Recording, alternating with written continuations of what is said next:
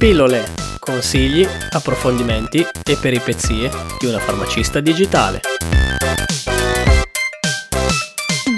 Ciao a tutti e benvenuti in questa nuova puntata di Pillole. Oggi io e Alice non siamo soli, ma qui con noi c'è Luca Calio di Farmeglio, il consulente dei farmacisti. Ho avuto modo di conoscere Luca di Farmeglio virtualmente su Instagram qualche tempo fa. Oltre al suo lavoro di consulente che svolge sul territorio, spende molto tempo sui social, dando tantissime informazioni, consigli, spunti di riflessione sul lavoro in farmacia. Quindi a mio avviso è sempre molto interessante seguirlo e ascoltarlo. Dopo questa breve presentazione, ciao Luca e benvenuto. Ciao, anzi, farmaciao e ben trovati. Ciao Luca. Ecco Luca, entriamo subito nel vivo della puntata. Che cos'è far meglio e in che cosa consiste la tua attività? Ho scoperto il mondo della farmacia nel 2005, lavorando in un'azienda sempre del settore. Per anni far meglio è rimasto un sogno nel cassetto, poi nel 2016 l'ho tirato fuori dal cassetto trasformandolo in un progetto sulla scrivania. C'è stato quel brutto terremoto nelle Marche e in quei giorni ho pensato o resti giù come tante macerie o provi a far meglio. Ovviamente ho scelto la seconda opzione.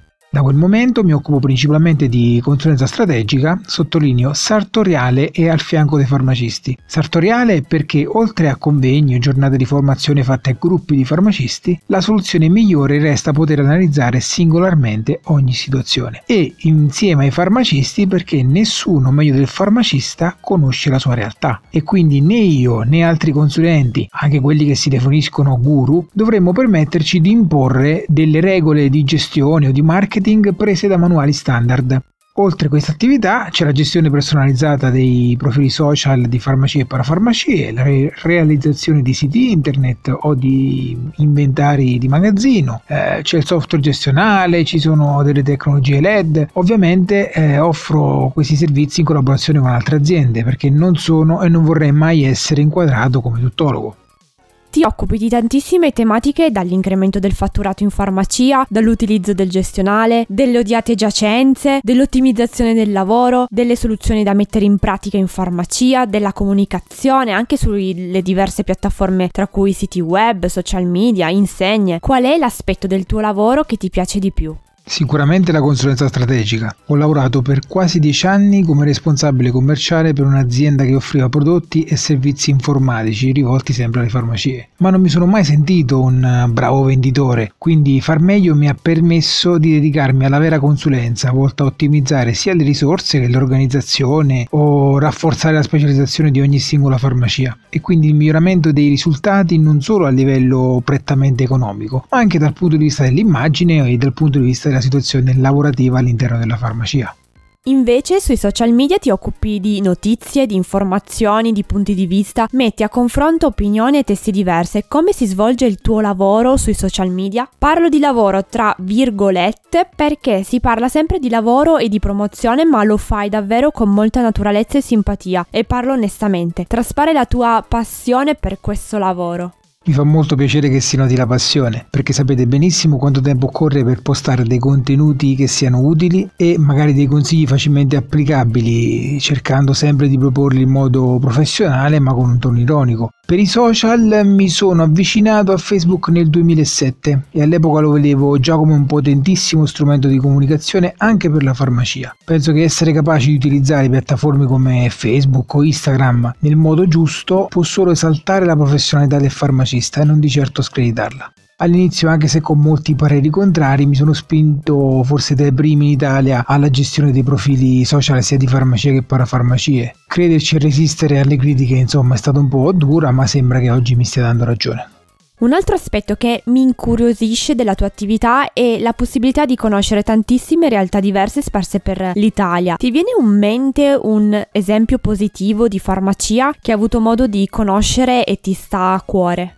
Verissimo, ho la fortuna di conoscere di persona realtà anche molto diverse tra loro, ma mi piace raccontare anche storie di farmacie con cui non ho mai avuto né un contatto né tantomeno una collaborazione, perché penso che non costa nulla condividere idee interessanti che possono dare spunti a tanti altri farmacisti. Potrei fare un elenco lunghissimo, guarda, partendo dal dottor Sacripanti della farmacia Pompei di Porto Sant'Elpidio, che è stato tra i primi in Italia a utilizzare WhatsApp in farmacia, o rimanendo sempre nelle marche la farmacia Massi di Macerata per il tatto e la naturale empatia con cui si prendono cura dei clienti, eh, andando al dottor Pasini della farmacia Ramondi di Milano, che con la sua progettualità e la cura dei dettagli particolari, o la dottoressa Bianca Peretti di Verona per l'organizzazione e la visione di una farmacia comunque diversa dalle altre. Il dottor Tortorici della farmacia sociale di Fiumicino per le continue iniziative volte ai clienti anche in momenti difficili come questo, o il dottor La Bombarda mm, che in quel piccolo paradiso di Peschici sul Gargano è stato forse tra i primi farmacisti ad automatizzare il magazzino. Potrei andare avanti eh, con storie, aneddoti, pur conoscendo ancora pochissime realtà, se pensiamo che in Italia ci sono quasi 20.000 farmacie a cui si aggiungono circa 6.000 parafarmacie.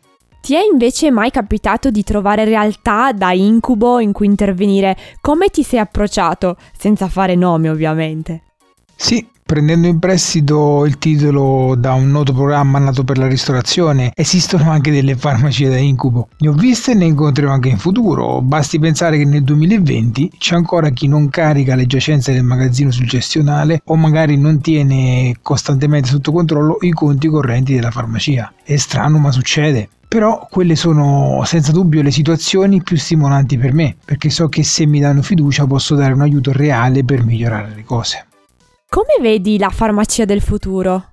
Domandona da un milione di dollari, però provo a essere sintetico magari in quattro punti. Numero 1. Ritorno a riscoprire la figura originale del farmacista, che è un professionista sanitario che svolge la sua professione in un'attività commerciale, ma non è un commerciante. Tra parentesi, se potete, riscoprite il laboratorio galenico. Numero 2. Aderenza alla terapia fatta come si deve e a 360 gradi. Nel giro di 3-5 anni chi avrà intrapreso questa complicata strada avrà un vantaggio competitivo assurdo su tutte le altre farmacie, quelle che tra virgolette perdono tempo e soldi a farsi la guerra sugli sconti o vivono con l'incubo di Amazon. Numero 3. Comunicazione attiva e umana sui social. Non vogliamo vedere 10 post della tua offertone sulle caramelle, miele e zenzero, ma magari impiega 30 secondi a spiegarci i benefici del miele e dello zenzero. Le caramelle si venderanno da sole. Numero 4. L'e-commerce. Prima di consigliare una soluzione di vendita online ad un mio cliente lo faccio ragionare almeno 20 volte, ma non posso negare che in seguito alla pandemia le abitudini dei consumatori saranno ancora più portate ad acquistare online e la farmacia dovrà reinventare il suo concetto di e-commerce.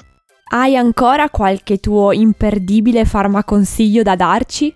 Mi piace essere pratico, quindi resistiamo all'emergenza di oggi, essendo pronti a ripartire domani. Anche qui cerco di essere sintetico magari in tre punti. Io consiglierei numero uno, non spegnete la comunicazione sui social. C'è un gran caos, pochissimo tempo, ma fossero 15 secondi al giorno informate, consigliate o semplicemente salutate chi vi segue sui social. Numero 2. Riorganizzatevi e formatevi. Passata la bufera sarà importante fare il punto della situazione e perché no, se non l'avete già fatto prima, capire dove siete e programmare dove si vuole arrivare, in che modo e in quanto tempo. Numero 3. Specializzatevi. Non smetterò mai di ripeterlo. Passata l'emergenza, fate un autotest, guardatevi allo specchio e chiedetevi perché il cliente X dovrebbe venire proprio nella mia farmacia? Ricordate che non c'è bisogno di inventare per forza qualcosa di nuovo, ma magari di fare molto bene qualcosa che fanno anche altri, ma in cui voi punterete ad essere eccellenti.